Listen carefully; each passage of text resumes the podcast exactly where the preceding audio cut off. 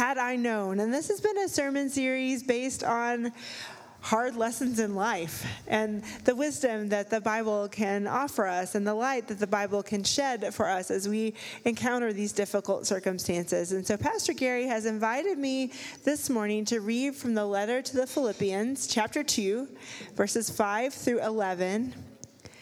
This is known as the Christ hymn. The Christ hymn. So it may be familiar to some of you.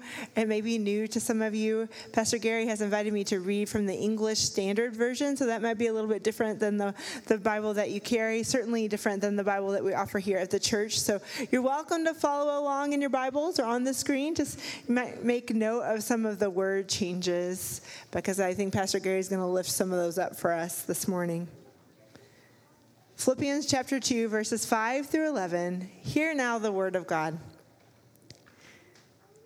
The Apostle Paul says, "Have this mind among yourselves, which is yours in Christ Jesus, who, though he was in the form of God, did not count equality with God to be a thing to be grasped, but emptied himself by taking the form of a servant, being born in the likeness of men.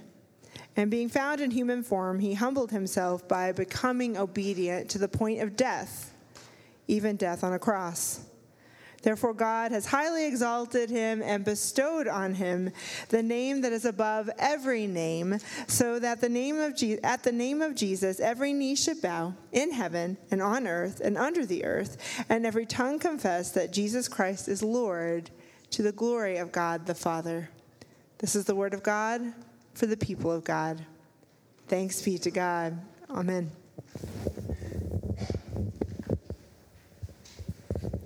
Thank you, Amy.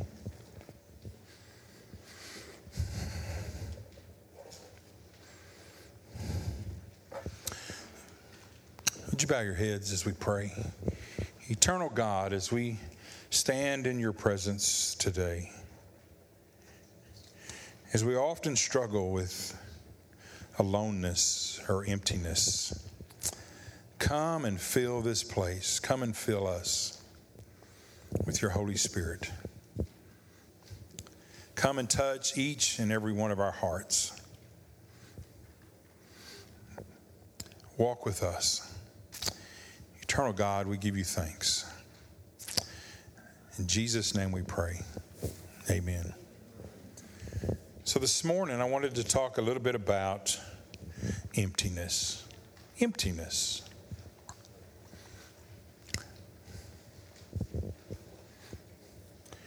When I was younger, I sought many things to fill the inside of my spirit.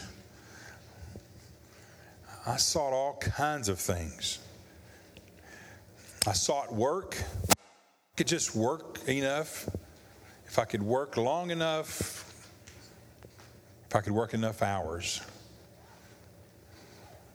And at twenty-something years of age, sixty or seventy hours a week, we tried to figure out how could we work eighty hours a week? How could we have four jobs in, instead of three?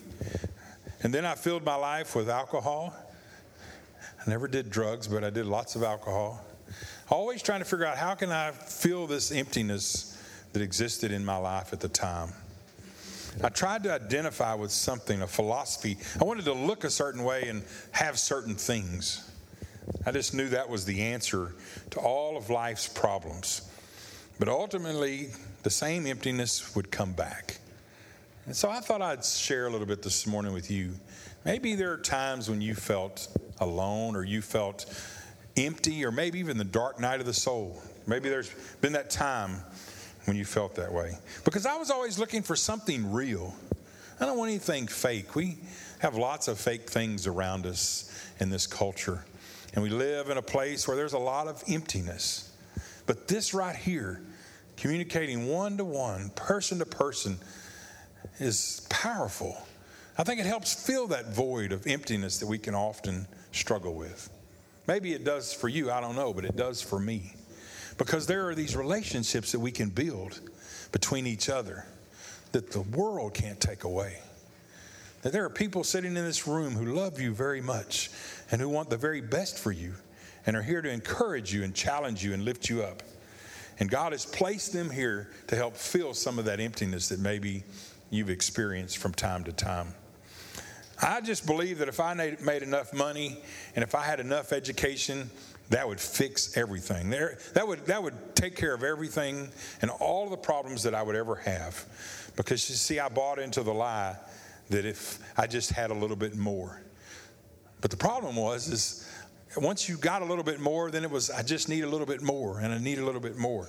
Psychology Today says individuals have become more cynical, more depressed, and in turn stifled from taking steps to do much of anything, let alone succeed or better yet fail. Success and failure requires action, drive, and a desire to achieve something.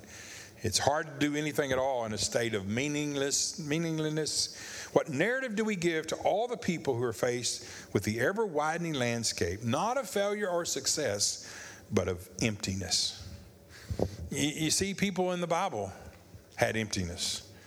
Elijah, while running from Jezebel, when she said, I just want to kill him. It, it, no matter what it takes, no matter how big the army, I want to kill Elijah. In this arid land that depended upon rain to water their crops, Elijah responded by saying, I might as well just be dead. She's trying to kill me anyways. I might as well just be dead. And then in Numbers chapter eleven, the Israelites had wandered into the desert. And they had just seen fire from heaven from God, and he was feeding them with quail. But they were complaining. No one was happy. And Moses was frustrated, and he said, if this is the way it's going to be, you might as well kill me at once and be done with it. And then last week we, we heard, as Amy shared, the story of Jonah, and as he ran from God, and Jonah saying, I might as well... I'd be better off dead. Today we hear from Paul writing to the Philippians, who could sense their loneliness and their emptiness. Have you ever known someone who was empty, who was lonely, who just needed someone to speak to or someone to listen to them? Because you see, we can appear very full on the outside, but still be very empty. Where? On the inside. We can appear very full and perfect on the outside, but have all of this emptiness on the inside. So what makes it, what makes it even worse? Well, it's the stuff that we put in our lives. I was reading an article. It, it came from becoming minimalist dot com. Tasha would have loved this. Tasha and Turner would have eaten. So there were eight interesting things. Did you know that Apple, Apple has more money than the U S Treasury? Think about that for a second. We should borrow money from them. Secondly, Montana has more cows than people, three to one. So where are we going to go eat hamburgers at, right? Americans consume one hundred acres of pizza every day. one hundred acres. This church sits on like two and a half acres. Think about that. But it gets better. twenty-two million chickens are consumed every day in America. I don't know. How many people had chicken this week? Yeah. twenty-two million chickens. The average home, get this, the average, if you're just average, you have three hundred thousand things inside the four walls of your house. No, I don't have that many until you start counting. There's probably a couple of thousand in some of our kids' bedrooms, right? How about this one?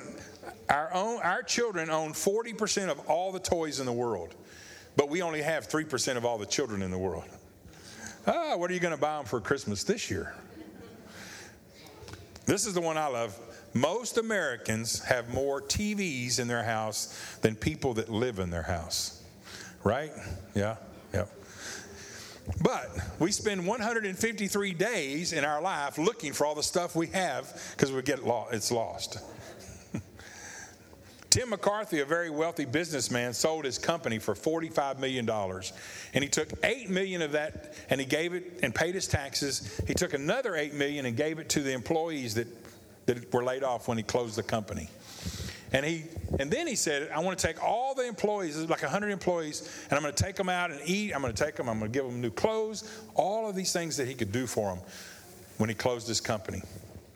He said, but for some reason, they were still disappointed. even though he'd given them money and clothes and took them out to eat. And he said, I figured it out. It was a word he used called anhedonia, the inability to experience pleasure from activities that you usually find enjoyable.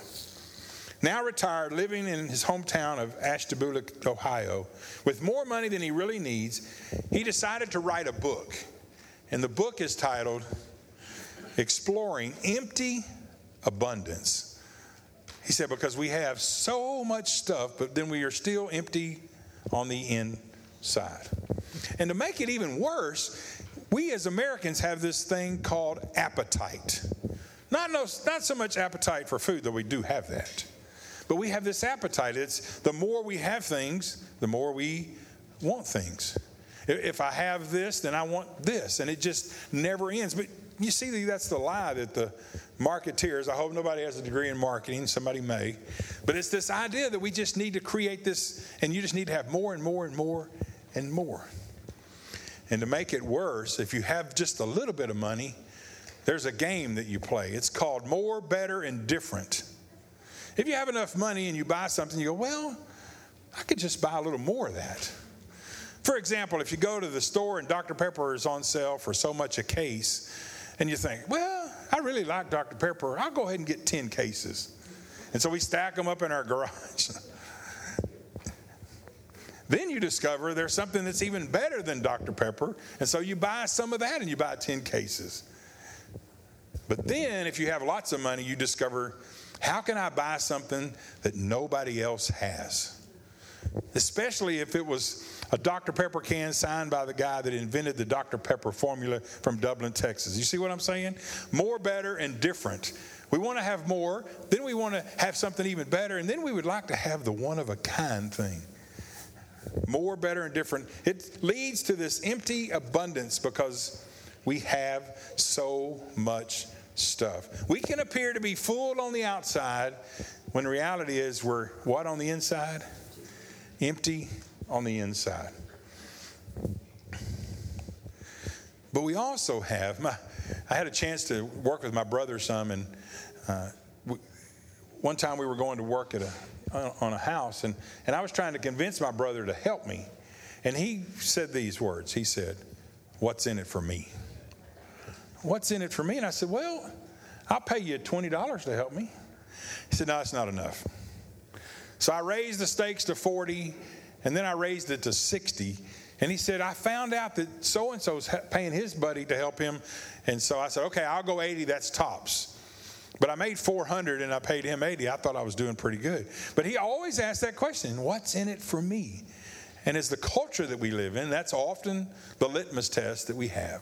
What's in it for me? What am I going to get out of this? Why am I not getting something? And Paul faced the same kind of attitude in Philippi. Same kind of attitude. Despite our emptiness, we need hope because there is one who fills our emptiness. The hope is, is that Jesus Christ is the one who fills our emptiness. He did not consider himself equal with God or as a thing to be grasped. He understood the feeling of loneliness. He was both human and divine. It's called the dualistic nature of Christ, being both human and divine at the same time. As Paul writes to the church in Philippi, he realized there he understood his emptiness. They needed a God who was both human and divine. Paul's letter confirmed that he experienced suffering. And he said, Christ emptied himself and became a slave, or he became a servant. In fact, he chose to be full of emptiness so he could be fully human and fully divine. He possessed all the attributes to be fully human. And we can identify with him because he was fully human as we are. But he was also fully God at the same time. Philippians also says he humbled himself. He, he humbled himself. He didn't have to, but because of his incredible love for his people and for you, he humbled himself. And we use the term grace to define what it means. That he humbled himself even to death on a cross, that you might have life. And Philippians ends by saying, God exalted him. In his emptying, he was exalted. One who was fully human, who understood us, could now take his place at the throne of God. It's known as Kenotic Christology. Paul means that when Jesus became man, it was no play acting, but it was reality. He was not like the Greek gods, who sometimes, as the stories go, became man, but kept all of their privileges of being a god. No, no, he wasn't. There's something more. He was made in the likeness of mankind. He became like us and modeled for us a way full of emptiness, so that we too could have room to live fully into our humanity with God's grace. So what do we do if we struggle because we have so much stuff and we still feel as though we are empty, that we've put so many things? How do we approach this place in our lives? How can we be filled in our times of emptiness, in our deepest, darkest places? Who is the one who can fill us when we face difficulty? But it's Jesus Christ. He emptied himself so that we might be filled. And then what are we supposed to do once we are filled? Empty ourselves into other people. It's a cycle where Christ empties himself into us, and then we empty ourselves into others. So how do you do that? What does that look like? Matthew sixteen, sixteen five says we die to ourselves in order to empty ourselves. We become humbled and serve others. Secondly, find a big mission. Where is a place where you can serve that is bigger than yourself, that is outside of yourself, that stretches you to be more than you ever imagined you could be? Where is a place where God can use you to change the world? Oh, I think I know a place. It's usually called the church. Aldersgate touches so many people's lives. This place would be sorely missed if it didn't exist, because we seek to recognize our own emptiness and be filled with God's Spirit. How do you recharge your batteries? Another way to empty ourselves. Fill your tank. Hang around people who help you recharge. Hang around people who make you feel good about yourself. Find those people in your life who energize you, who encourage you, who lift you up. Maybe you might stay away from some of those people who don't. And then once you've recharged, empty yourself into someone else's life. Be a mentor for someone else. Challenge someone else. Encourage someone else. Those who are coming behind us. So being filled helps us, our empty feeling, but being emptied fills us even more. It's another cycle. It's a much healthier cycle than more, better, or different. Much better. A cycle of being emptied and being filled. So what are some things we can do to deal with emptiness? Number one, don't overproduce. Maybe don't say yes to so many things. It's okay to use the word no. There are limits, there are boundaries to what we can do. Maybe we can steward our energy and be more efficient with our energy. Maybe we could rest or exercise. Maybe we could eat better. Or maybe we could recharge our lives daily by being around people who recharge us. And how do you fight for your family? Because that's important. At the end of the day, it's your relationships here among each other and in our relationships with our family. Those are the kind of things that help us fill our emptiness. But there is one thing that I know that if you're a Christian that helps fill your emptiness more than anything. One thing. One thing that makes you feel more full on the inside than ever when you do this one thing. Or as Curly said, it's just one thing. You know what it is? Let's see. I want to invite all the kids to come up here and help me for a second. Let's see if we can illustrate it for you. Yeah. Y'all come right over here. Come on. All the, come on, everybody come help me. Not too long ago, a few weeks back, if you were in children's time with Amber, she told the story of the feeding of the five thousand. Does anybody remember that story? It's the story where Jesus took the bread and the fish and he fed five thousand people. He took what he had and he gave it to somebody else. Yeah, remember that story? What is it called when we take what we have and give it to somebody else? What is it? Sharing. Sharing. Are you sure that's what it's called? Yes. Yeah, when we take what we have and we give to somebody else, do you know what that does? That fills our emptiness when we do what? What's the word? Share. Share. So I want y'all to help me. It's getting close to trunk or treat, right? It's not far off. Close to your birthday, too. And so we want to share with everybody here if we have enough, okay? So here's how this works. I want you to take a piece of candy and go share with somebody, all right? Go share. Find somebody and share with them.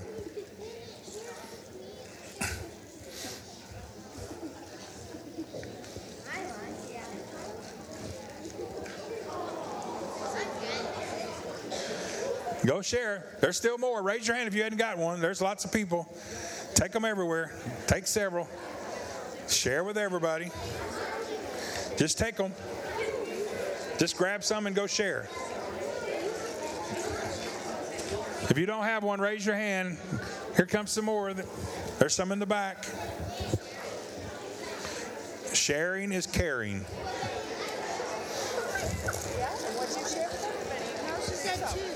Give me those amendments.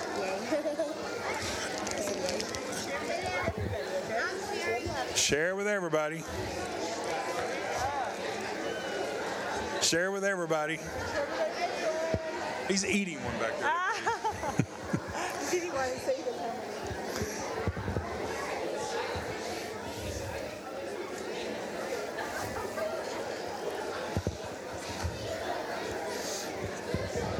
All right. If you have some left, you can eat your own.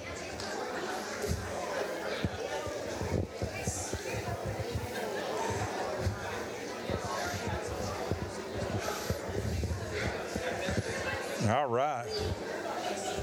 I think they figured it out.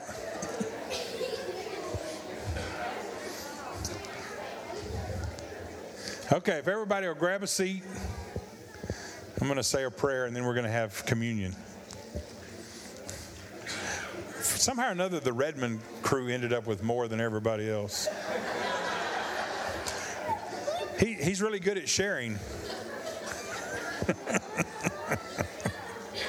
Okay, let's pray. Let's pray. Eternal God, we give you thanks for this day. And Father, it's when we share with others that you fill our emptiness. We know that Christ died on the cross that we might have eternal life. Father, we give you thanks that you come and fill our emptiness. And as we gather for communion, may that be a time where we experience the risen Savior in our lives. In Jesus' name we pray. Amen.